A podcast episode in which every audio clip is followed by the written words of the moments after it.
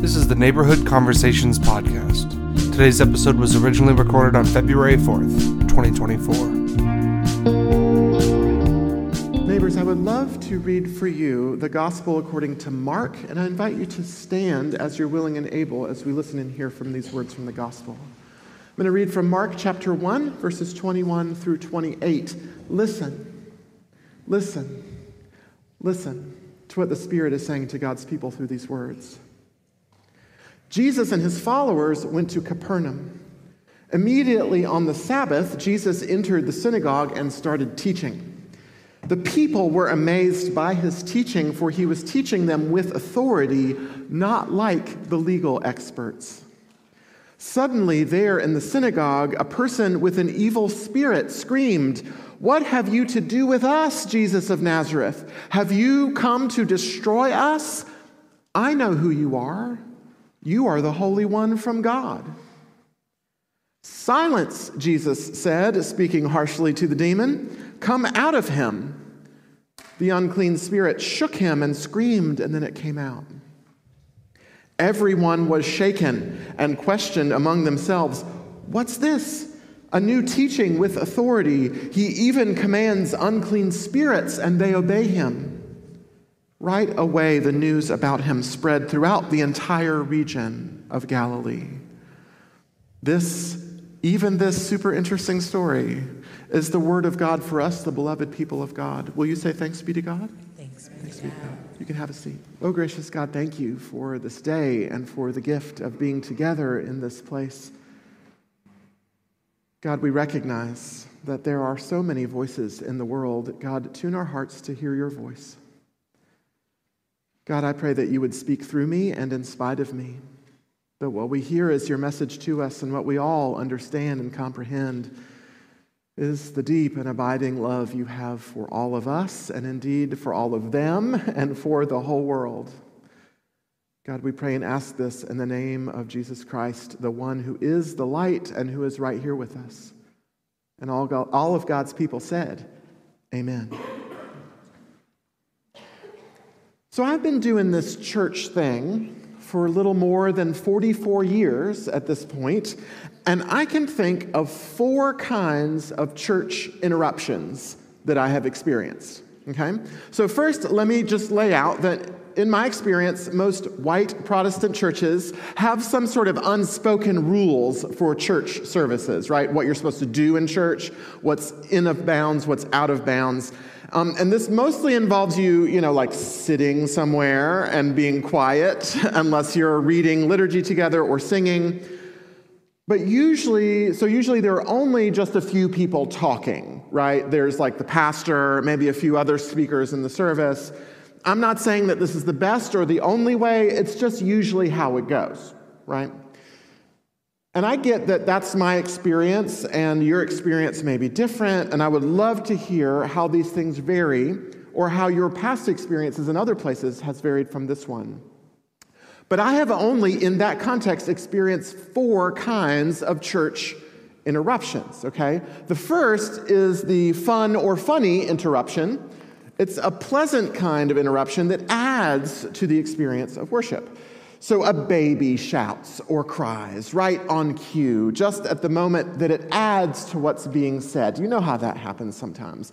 A teenager from the balcony says something that, that just makes a great point that we're all moved by, and we're proud of them for speaking up.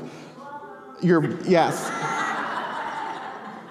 An irresistibly funny line is shouted at the preacher, bringing the, I didn't even pay them. Okay, so bringing the whole congregation to uproarious laughter.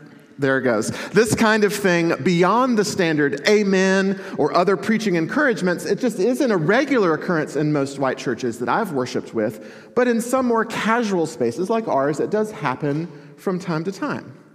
The second interruption is a bizarre interruption. And these are perhaps the rarest of all of these. Um, one time uh, at a church that I was a part of, a neighborhood orange cat named Sunshine um, came into the sanctuary during the service, and some of the ushers started chasing it. And, and eventually they nabbed him and they took him home because they knew right where he lived.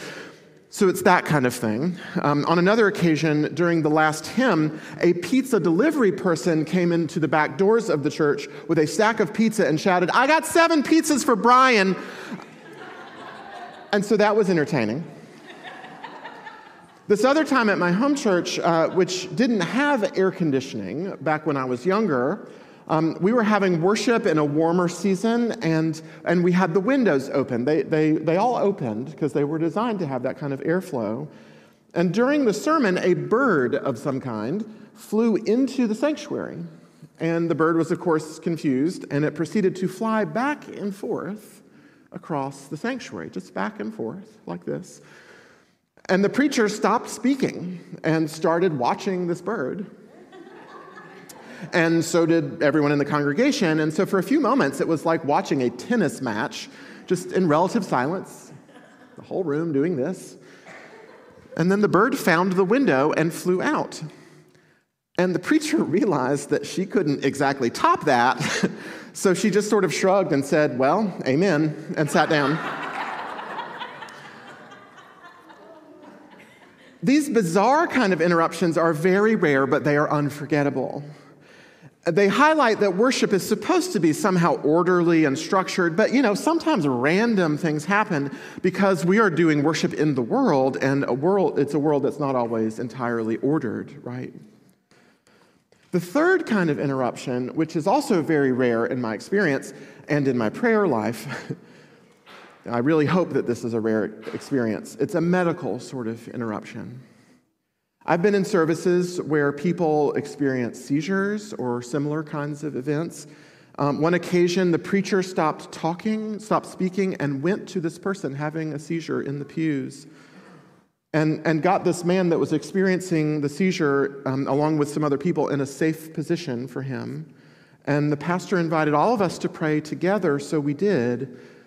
And after a few moments, the choir members started singing a hymn. And that calmed all of us. And, and after a few more moments, the seizure passed. And we ended the service with more prayer and singing just where we were, all circled up around this person. And at this church, we've had neighbors who are with us who were, signif- were experiencing significant mental health issues and who interrupted our service with shouting and screaming and I have seen you, some of you, gently sit next to this person and offer them water or, or crayons for coloring or that gentle kind of patient love that helped that neighbor feel safe. Watching that and watching you do that has left an, a long mark on me, a deep and lasting mark. The last kind of interruption that I want to name is an angry kind where the preacher is saying something perhaps challenging or offensive, and someone speaks up, interrupting the message being delivered to attempt to stop those words from being said. This is the rarest kind of interruption, I think, because of the power dynamics involved. Most people would rather sit through something offensive and never come back to that space again um, rather than speak up and challenge the speaker directly, particularly if that's happening in the preaching moment, right? I don't always feel it, but I bet we all could name that there is a interesting power dynamic between this one human here wearing this thing and this microphone um, and the rest of us that are here, right? So I have seen it happen once a visiting preacher at a service that I was a part of um, started in on some of this uh, wives be obedient to your husbands kind of stuff. And a woman stood up from the congregation and said, Okay, that's enough. We aren't going to have any of that here today. and I have never been prouder to be a part of a church than in that moment. But those moments of angry, challenging interruption are not always satisfying. They can feel very dangerous, very risky, and are extremely tense for many different reasons, particularly in the kind of political age that we are living in. I bring all of this up to help us think about our text for today. I think that the way that I have seen this story portrayed in the past and imagined it in my mind is that Jesus is preaching or teaching in a synagogue, which is, I suppose, a pre Christian analog for church, right? And a rough, disheveled, dirty man bursts into the space and interrupts the gloriously meaningful teaching that Jesus is giving. And this man is an outsider of some kind, bursting in and interrupting Jesus with demonic words that come from the evil spirit possessing the man. Have y'all heard the story this way? Here in 2024, as modern liberationist Christians, we might be uncomfortable with the pre modern idea of demon possession, particularly if we have ever been labeled as demon possessed ourselves because of our queerness or some other aspect of our identity. I get that. And I've heard one way of understanding this text and other texts like it that involve evil spirits as being a sort of pre modern way of understanding mental illness perhaps schizophrenia or something else like that. So when this outsider bursts in and interrupts Jesus, he's a person on the periphery of the community who is not in his right mind. And when Jesus speaks sternly to him and casts the spirit out, it's Jesus offering mental health care. Glory be to God in the highest. I can get down with that interpretation, I think. But then I remembered that I have been to church a few times. And I start thinking about Jesus, as I do, and I got curious about the kind of person that I believe and trust Jesus to be, and how he responds to this interruption. Now, here's the interaction again. A person with an evil spirit screamed, What have you to do with us, Jesus of Nazareth? Have you come to destroy us? I know who you are. You are the Holy One from God. Silence, Jesus says, speaking harshly to the demon, come out of him. The unclean spirit shook him and screamed, and then it came out. Silence, Jesus said, speaking harshly to the demon. My hope and trust is that Jesus would not speak harshly to someone simply experiencing a mental break of some kind. I've never seen that approach be healing or restorative, particularly not in a transformative Jesus kind of way.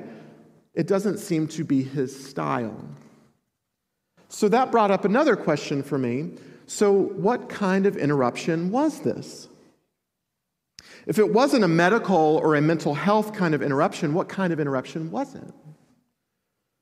It was certainly bizarre, bizarre enough for the gospel writer to remember and record, sure.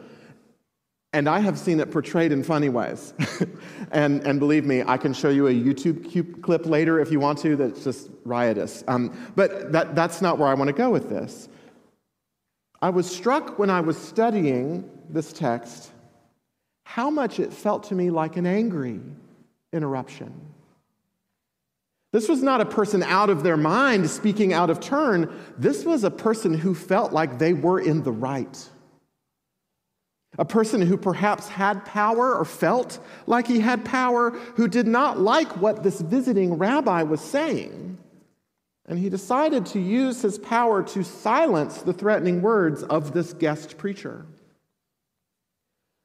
I'm considering a new perspective where this interrupting voice was not an outsider at all, but the ultimate insider a core leader of this community who felt like he had the right and the authority to get Jesus to shut up. And we aren't exactly told what Jesus was saying, only how it came across. We're told that it was a new teaching with authority, not like the legal experts. Oh, there's a little five word clue, isn't there? Not like the legal experts. Is that five? I hope. Yes. Six? Yes? Five? Okay, cool.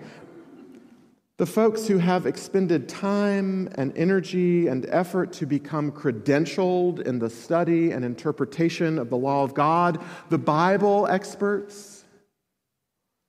It seems that whatever this new authoritative teaching contains, it was received with interest and joy by most of the congregation and received as threat and challenge by the legal experts and perhaps most energetically by the well revered legal expert in the synagogue that morning.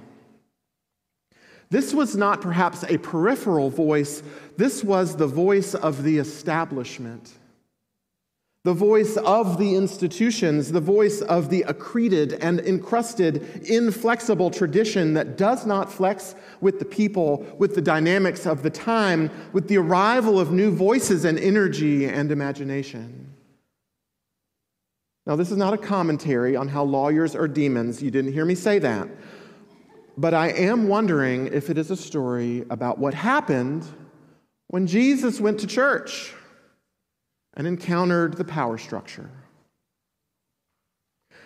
Does it help if we see this interrupting voice coming from an older cis white man in a suit?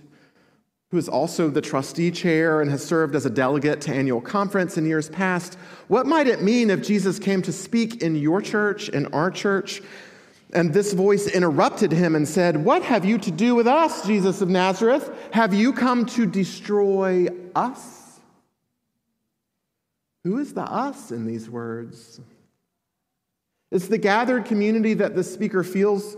Is it the gathered community that he feels like he represents? It's like he's trying to cast Jesus as the outsider. You ain't from around here, Jesus, and this ain't how we do here. Jesus, you coming up here with all that kind of talk is dangerous, and it might be dangerous for you if you keep talking. I think here's my point. This voice this, that the scripture labels as demonic is perhaps understood as the voice of the inflexible institution, of the structures of power and privilege that are quite happy with the status quo and who see change as a threat. This voice speaks up all of the time in public spaces, in Senate chambers, and in internet fora, and in private conversations that attempt to shut down new authoritative voices that speak words of liberation, freedom, and of the full humanity of all the humans. And if any voice is seeking to silence joy and love and full humanity, then that voice is rightly named as demonic, perhaps.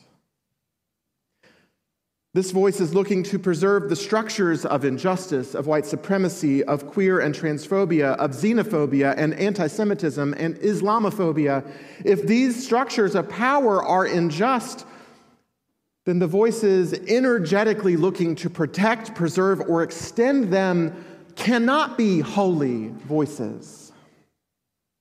The work of preserving unjust power is not holy work, friends. But here is my last point. Let's look at what Jesus does in this situation. He speaks harshly to the demon and not to the human. You catch that? Jesus says silence to the voice delivering this threat, and he sharply orders this voice to leave the human mouth and mind. This demonic voice is looking to silence the authority and transformative teaching of Jesus, but Jesus commands this voice to fall silent and to leave behind the humans it has controlled, leaving only free people behind. If anything happens in the story, it's that Jesus exorcises the demon of institutional power, leaving behind liberated people free to engage in new and creative and humanizing patterns of life and y'all, maybe that includes even liberated cis white men. Because this voice is cast out, but not the human. The human is still valued and welcomed.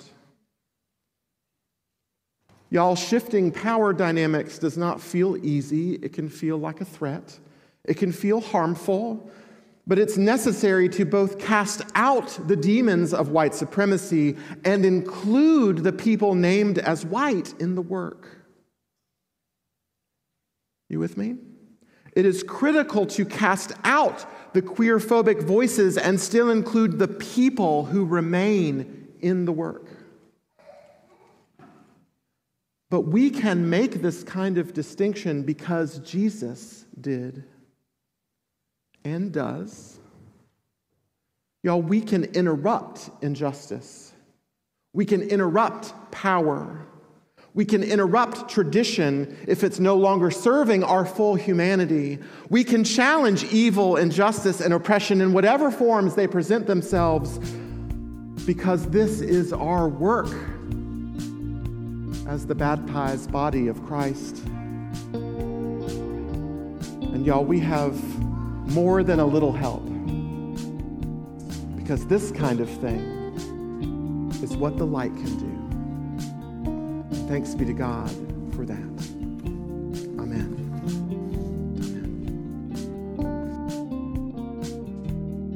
Neighborhood Conversations is produced by Neighborhood Church in Atlanta, Georgia.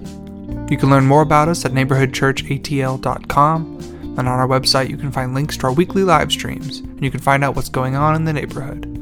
Find us on social media and don't forget to subscribe.